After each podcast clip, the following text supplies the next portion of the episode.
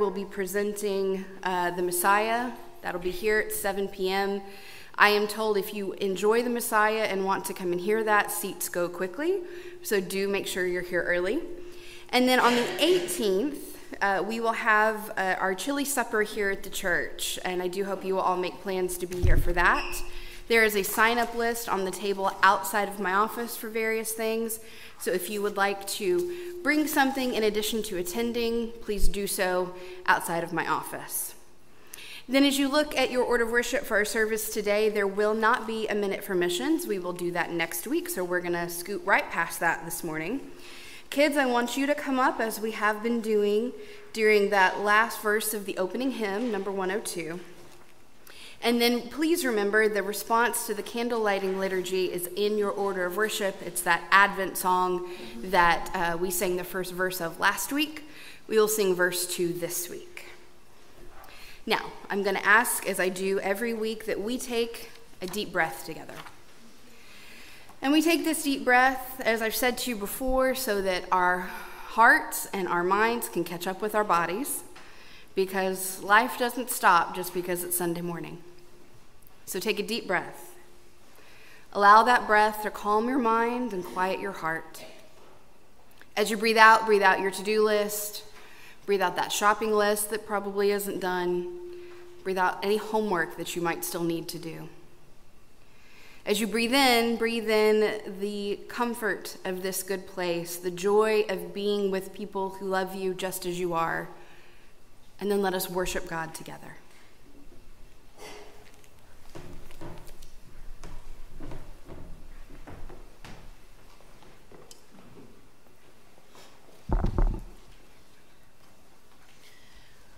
Over 100 people from the ages of 2 to 80 years old were asked the question what are you afraid of?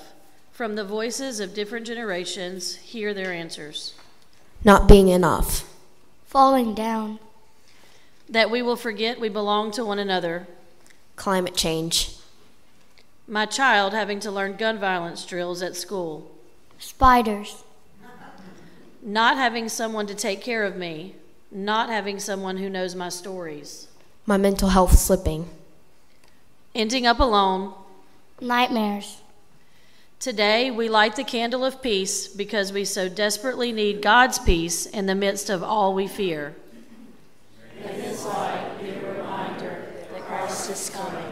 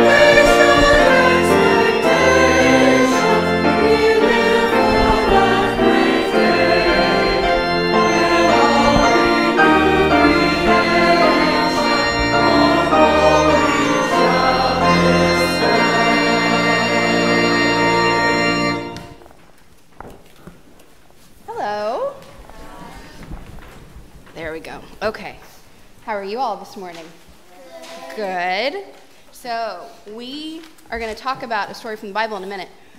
But first, I want to read you a book. Is that okay? Good, because I was going to do it anyway.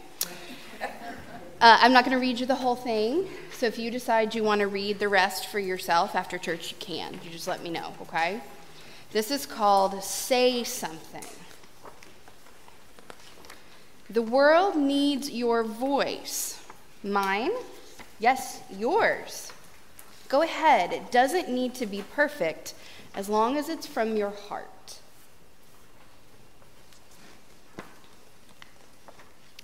You don't have to be loud. Powerful words can whisper. You can say something in so many ways with words, with action, with creativity. If you see someone lonely, say something by just being there for them. See how they're sitting together?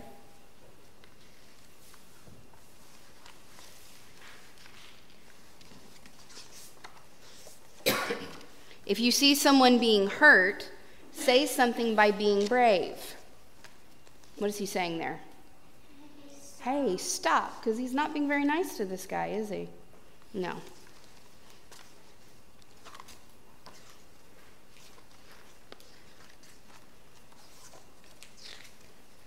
If you're angry, say something to help people understand. So she's saying, You made me feel invisible. That really hurt my feelings. And he's saying, I'm really sorry. You see that?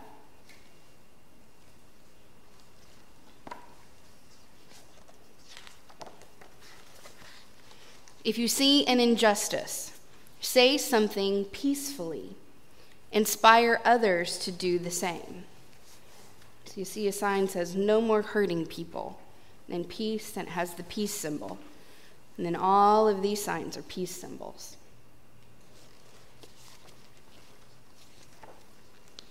Sometimes you'll say something and no one will be listening, but keep saying what's in your heart, and you will find someone who listens.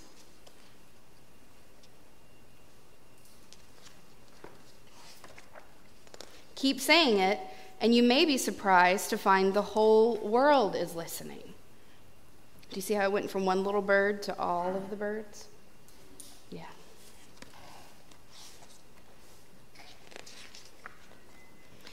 Some people find it easier to say something than others, but everyone has something to say.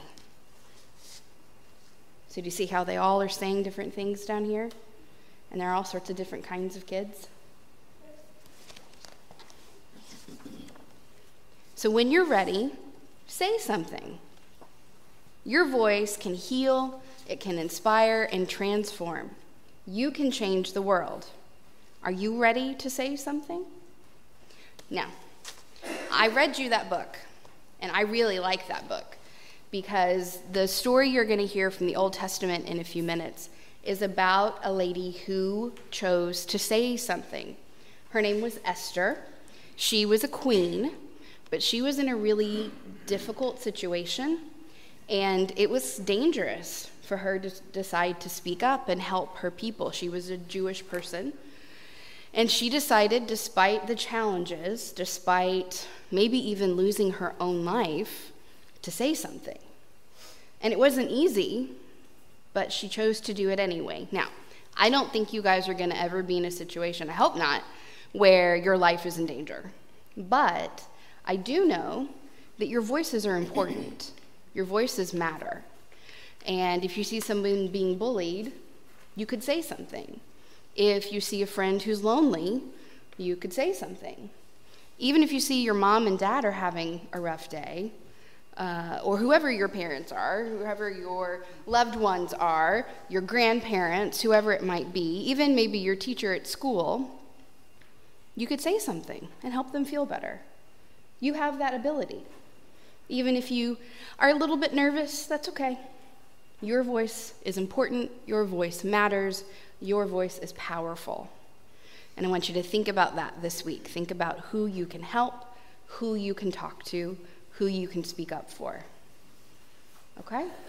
Now, I want everybody to turn around, face the congregation. You are leading this prayer. Very good. You're going to be nice and loud. I'll say the first line, you say it back to me. Adults, you're welcome to join in. I see the face of God in you. I see the face of God in you. The love of Christ comes shining through. The love of Christ comes shining through. And I am blessed to be with you. And I am blessed to be with you. O holy child of God. O holy child of God. Amen. You can go back to your seats you.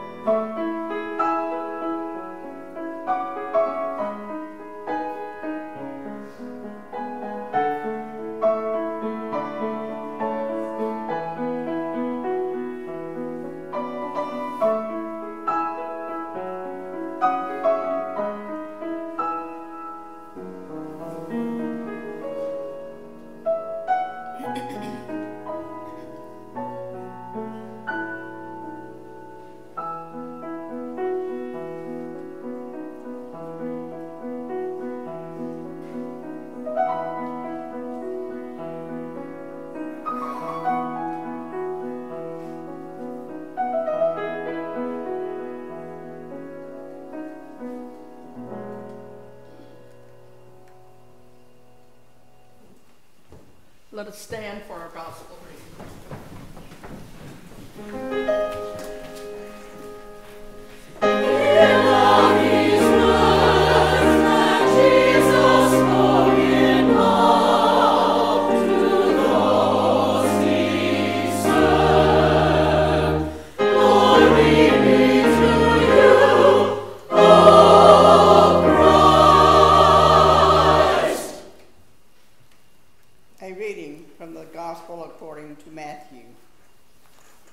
You are the salt of the earth. But if the salt has lost its taste, how can its saltiness be restored? It is no longer good for anything but is thrown out and trampled underfoot. You are the light of the world. A city built on a hill cannot be hid. People do not light a lamp and put it under a basket, a bushel basket. Rather, they put it on a lampstand, and it gives light to all in the house. In the same way, let your light shine before others, so that they may see your good works and give glory to God in heaven. The gospel of our Lord. Thanks, be to God.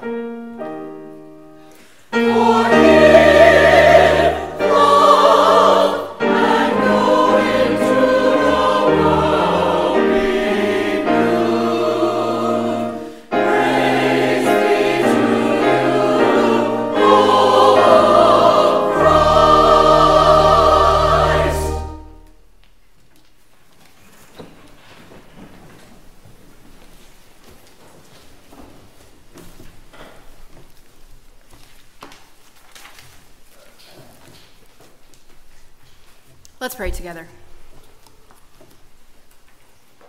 Creator God, your world is not as you intended.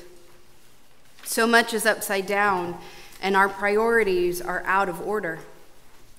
So we pray today for those who find themselves the target of the resulting anxiety, who are blamed and scapegoated as a way to avoid the bigger issues. We ask for your help for all who are under the thumb or the boot of the powerful, that they may have the strength and courage to stand, and that we may have the strength and courage to join them. We pray today for those in danger who have had to look past fear to possibility, who protect others and who long for a rest from their vigilance, that they may experience peace and safety and that we may work toward justice that leads to peace on their behalf. We pray today for those who believe they can manage alone, who do not see that the fate of all creation is tied up in our ability to reach across lines of privilege, that they may recognize the value of community, and that we may reach across too. We pray today for those who have been told they are not good enough, or not needed, or wanted for those who have learned to keep themselves safe by carefully following the rules, that they may be set free to fulfill their potential, and that we may support them as they step out of their comfort zone. As Esther said yes to your call, knowing the risks, yet choosing to serve. As Mary said yes to your call, knowing the risks, yet bearing your word. Give us the courage to say yes to your call knowing the risks, yet speaking the truth and living your way, so that all may see your kingdom coming on earth as it is in heaven, turning everything upside down. We ask these things in the name of Christ, who changed everything. Amen.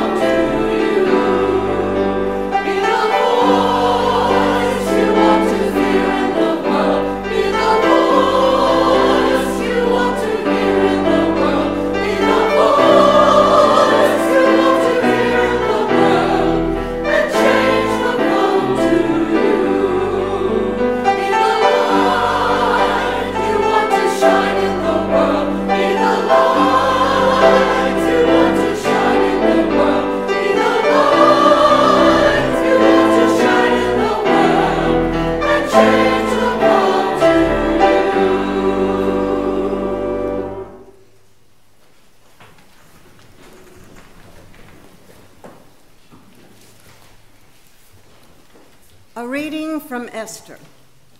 When Mordecai learned all that had been done, Mordecai tore his clothes and put on sackcloth and ashes and went through the city. Wailing with a loud and bitter cry, he went up to the entrance of the king's gate, For no one might enter the king's gate clothed with a sackcloth. In every province, wherever the king's command and his decree came, there was great mourning among the Jews, with fasting and weeping and lamenting, and most of them lay in sackcloth and ashes. When Esther's maids and her eunuchs came and told her, the queen was deeply distressed. She sent garments to, to clothe Mordecai so that he may take off his sackcloth, but he would not accept them. Then Esther called for Hathach, one of the king's eunuchs who had been appointed to attend her, and ordered him to go to Mordecai to learn what happened and why.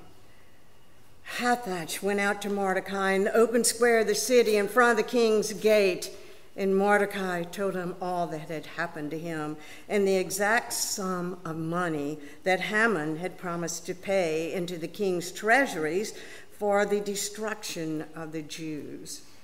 Mordecai also gave him a copy of the written decree in Susa for their destruction that he might show it, show it to Esther, explain it to her, and charge her to the king to make supplication and to entreat him for her people. Hathach went and told Esther what Mordecai had said. Then Esther spoke to Hathach and, and gave him a message for Mordecai. All the king's servants and all the people of the king's province know that if any man or woman goes to the king inside the inner court without being called, there is but one law to be put to death. Only if the king holds out the gold scepter to someone may that person live. I myself have not been called to come in to the king for 30 days. When they told Mordecai what Esther had said, Mordecai told them to reply to Esther do not think that in the king's palace you will escape any more than all the other Jews.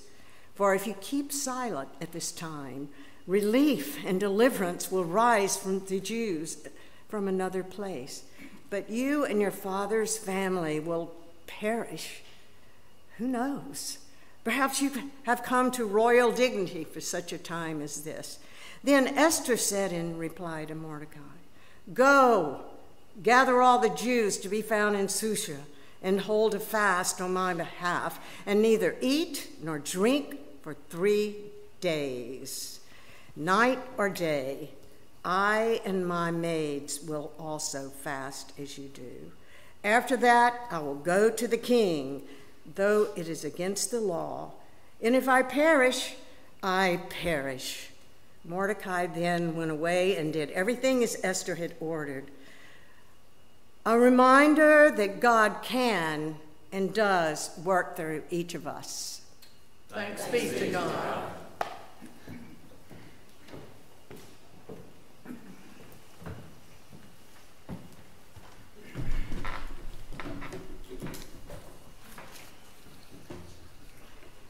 Let's pray together. O oh God, may the words of my mouth and the meditations of all of our hearts be acceptable in your sight. And may we hear a word from you today. Amen. I hate the word bossy. I've mostly removed it from my vocabulary. It slips out from time to time. But I got called this a lot as a kid, and it always bothered me. So I've tried to take it out of my vocabulary now. And, and I don't mind admitting that I have an abiding appreciation for control. That's the nice way to say that. A liking for things being done a certain way runs in the family. My aunt is watching. If she was here, she would say yes. Especially the dishwasher, that's one Eric can confirm, has to be done the right way. I don't mind admitting that. And I was also a precocious kid. Uh, way too smart and mouthy for my own good, got me in trouble all the time. But bossy is one of those words girls get called with a frequency and a connotation that boys don't get. Smart girls, strong girls, Girls that, if they were boys, would be called imaginative or natural born leaders. Later in life, after experiencing my call to be a pastor, I was in seminary and I got called a bulldog by a seminary classmate. it was not a compliment. I don't remember, we disagreed on something, I don't remember what. I wouldn't back down because I was right. And he called me a bulldog, uh, and that really hurt my feelings. And I'm still not quite over it. then there was the time another pastor got a little handsy at a regional Baptist meeting in Pennsylvania. I'd never met him before. Um, I was not the only woman there, but I was the youngest. And he felt the need, probably in his late 60s, early 70s, he felt the need to comment on everything I said, either to correct me or to piggyback on my comment. And he was everywhere I was when I got up out of my chair. He managed to just be in all the spaces that I went to, and he kept touching me. Never inappropriately, but definitely unwelcomed touching. I was the first one to leave that meeting as quickly as I could. I left feeling gross and small and wondering if I was imagining things. But I never went back. How do we make people feel small? How often do we make people feel small? How often do we require people to shrink themselves, to be less than, to take up less space? How many of us have had it made clear that who we are isn't welcome because somehow we're too much, too large, we don't love the right person, or we're just wrong for whatever room we're in. How many of us have been expected to change ourselves to fit into someone else's narrative? How many of you have experienced that don't ask, don't tell firsthand? As much for your own safety as for someone else's comfort. And how many times have we intentionally or unintentionally asked others to shrink, to change, to take up less space, and to be just a little bit less themselves in our own lives? In today's story, Esther has been made small. She has been told what to do. Now, here's a quick summary. I, I know you know this story, but let me summarize where we are because we've dropped right into chapter 4. Esther is a Jewish woman who has become the queen of Persia by marrying King Xerxes. She is an orphan raised by her cousin Mordecai, who more or less enters her into a beauty contest to be the next queen. The king is looking for a new wife, and he, all of these women enter, Esther is one of them, Go, undergoes a year's uh, long regimen of beauty treatments to make herself prepared for the king. The big deal here is that Esther and Mordecai are Jewish, and Mordecai's advice to Esther is don't tell anybody. Don't tell him you're Jewish. But she's a beautiful woman. The king thinks so and makes her the queen.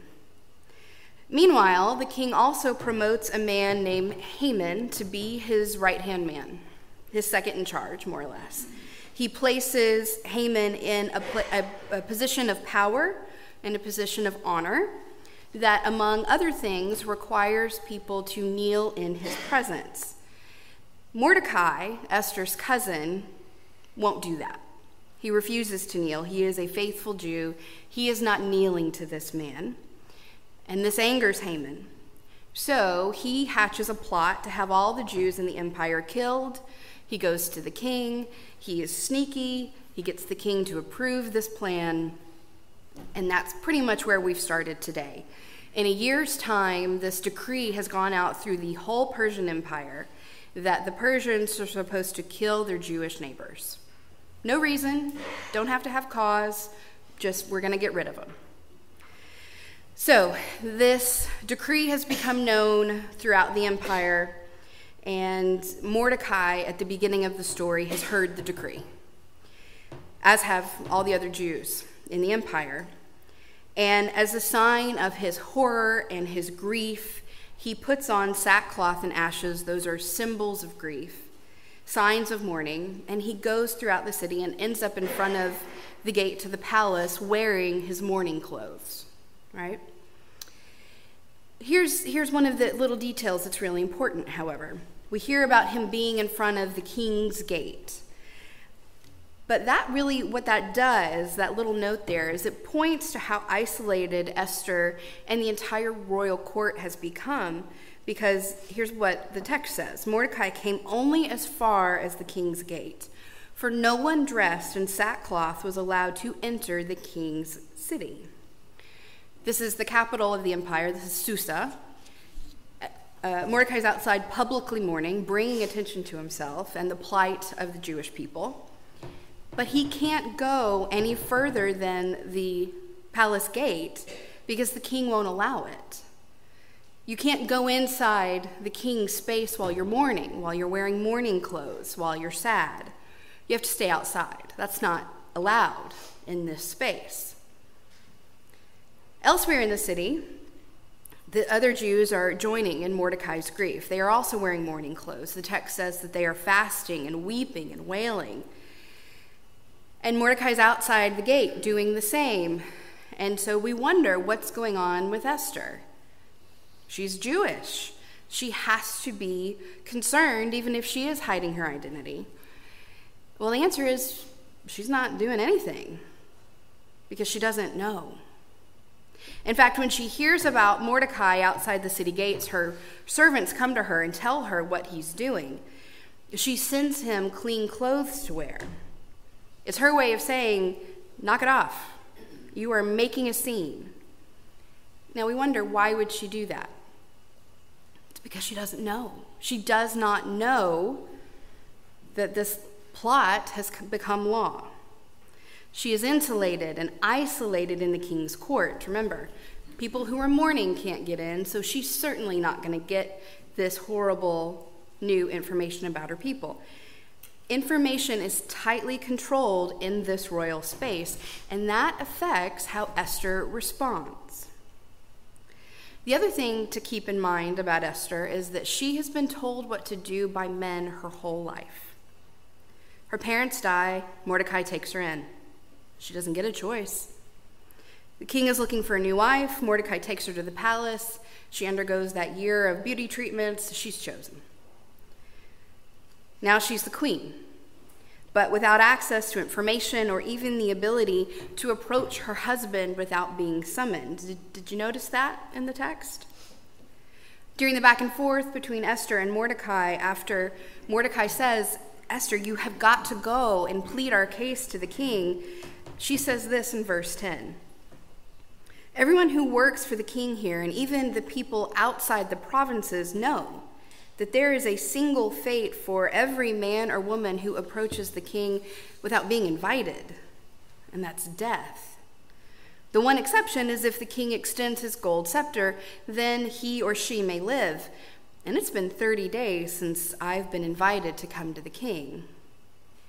In other words, if she's not invited, she can't go, and if she does, she might die. Again, do you see that theme of isolation? insulation.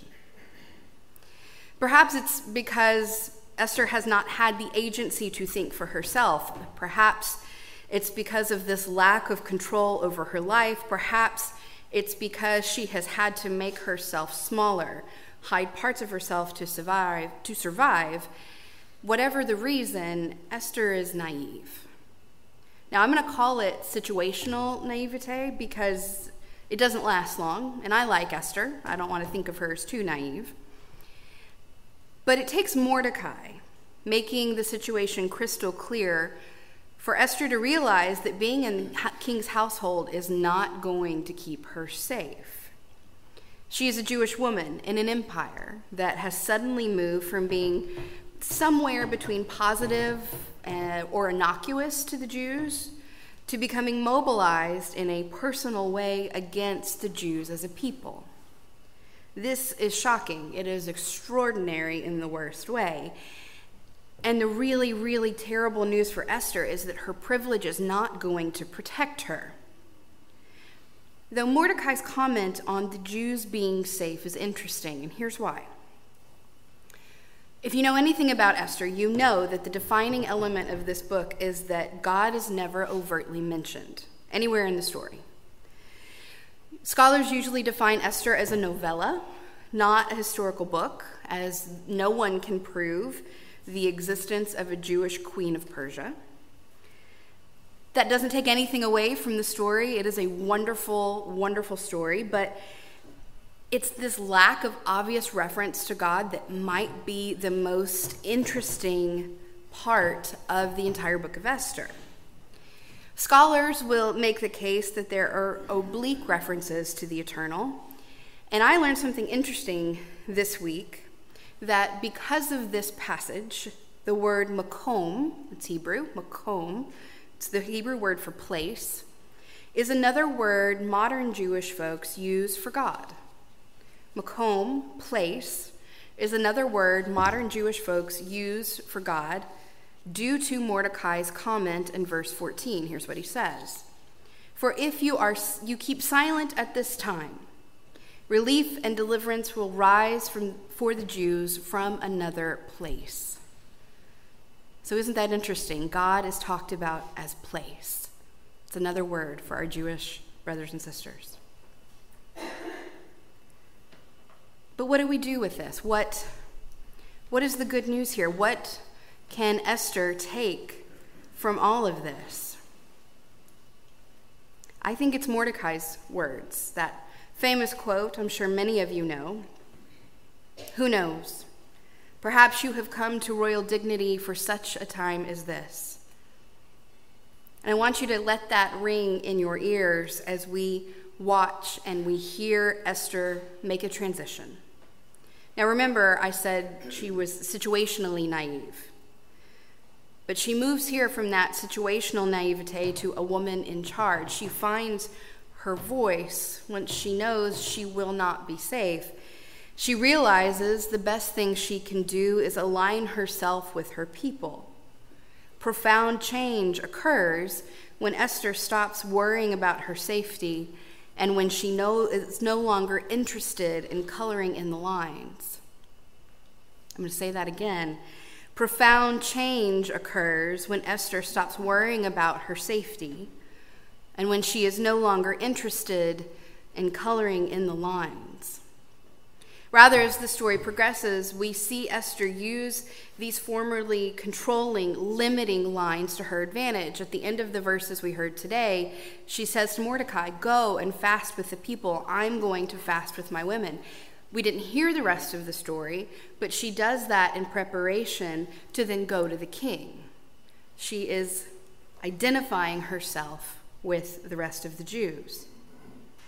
But what's most wonderful in these verses is we see Esther become who she was created to be by God and the impact this has on her people. I went to Facebook again this week. It's a wonderful place for sermon planning. and I went, I went to Facebook to see if my friends would be willing to tell me about times when they have been made to feel small or wrong when they were simply being themselves. A friend of my mom's I've known my whole life commented that earlier in her married life, she applied for a credit card in case of emergencies. The bank denied her because she was a woman, and she still remembers the sound of the banker's voice who denied her.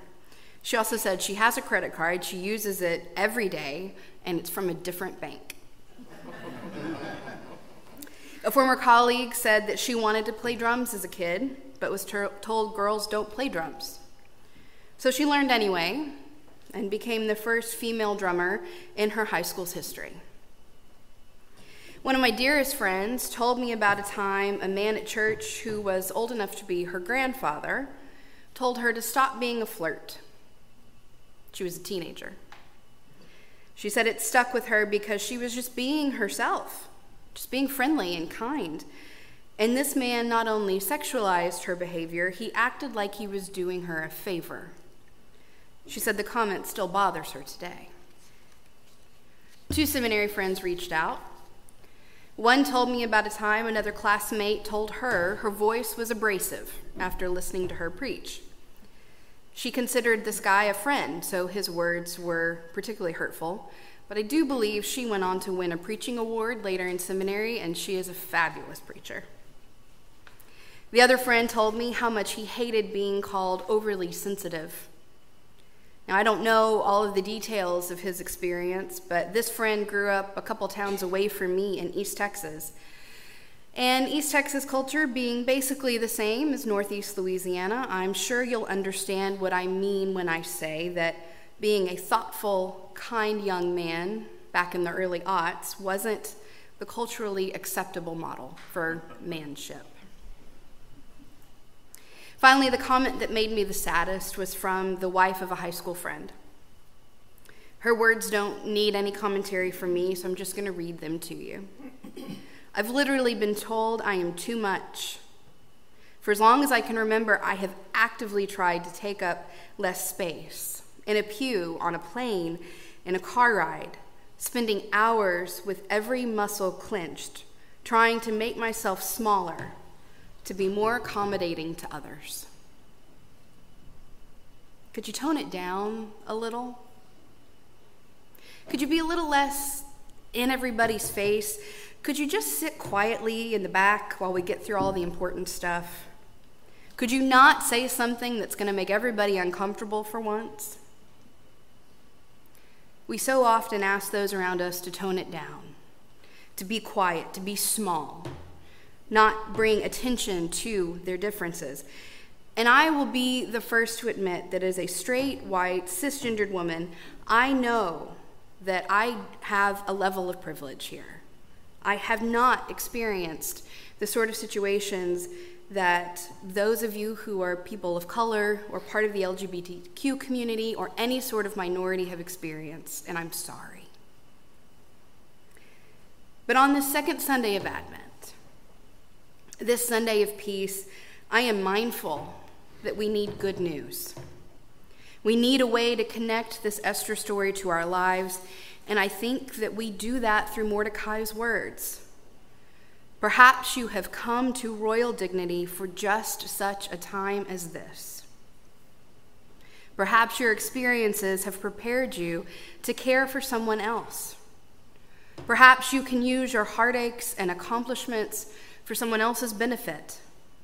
What resources do you have that can be shared? How has your life prepared you for moments of challenge, moments of need?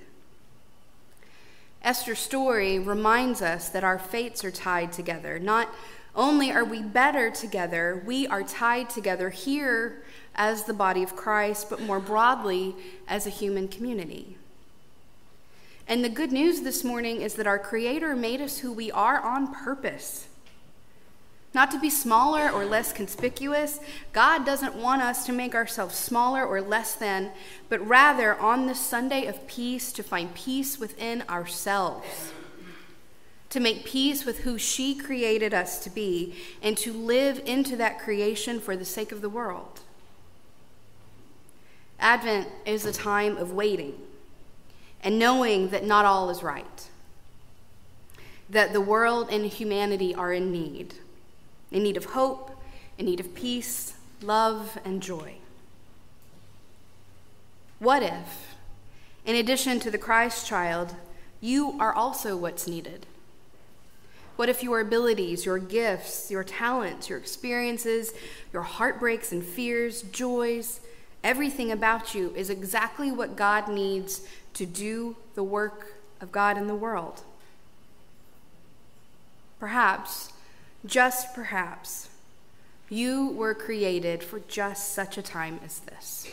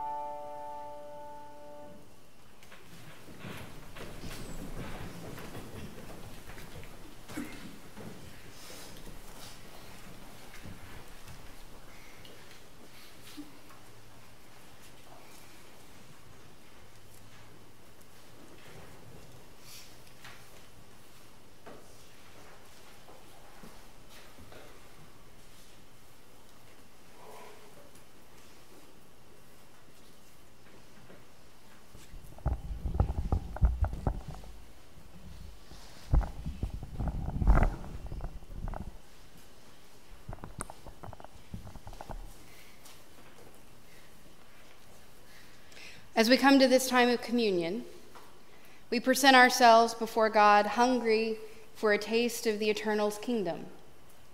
In a world where evil and empire too often come together to hoard and exploit, we crave the fruits of the Spirit. We long for kindness. We dream of peace. We hope to be disciples of generosity, sharing and redistributing the resources God intends for the flourishing of all people. In awe and gratitude, we join together in praise of you, source of abundance. We recognize that since the beginning, God has been building a lineage of love and liberation, inviting all who wish to belong. Through the saints and the prophets, God calls us to deepen our commitments to building communities of care and justice, and to practice a more radical solidarity across identities and communities so that no one struggles alone. God has shown us the way, taken on mortal flesh and dwelled among us.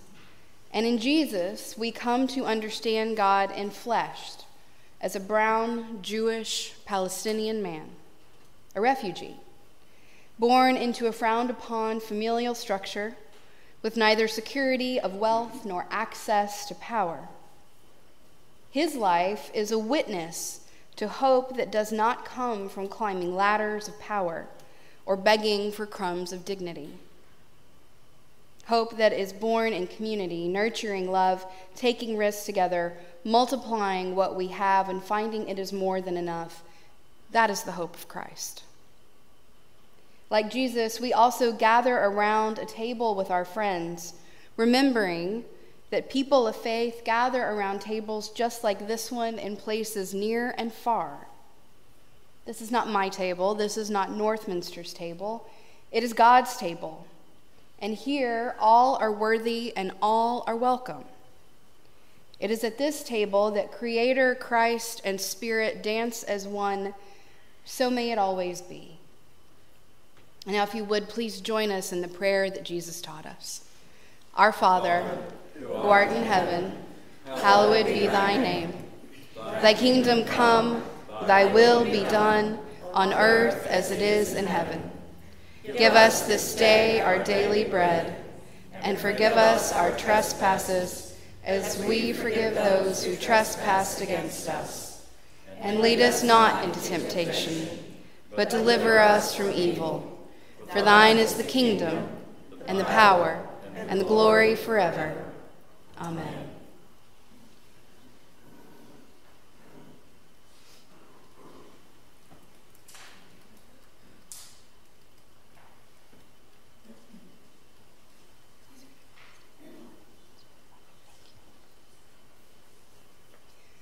On the night that he was handed over, while at supper with his friends, Christ gave us a pledge of love that does not go away with death. On that evening, he took bread, he broke it, he gave thanks for it, and gave it to the disciples, saying, Take and eat, all of you. This is my body surrendered for you.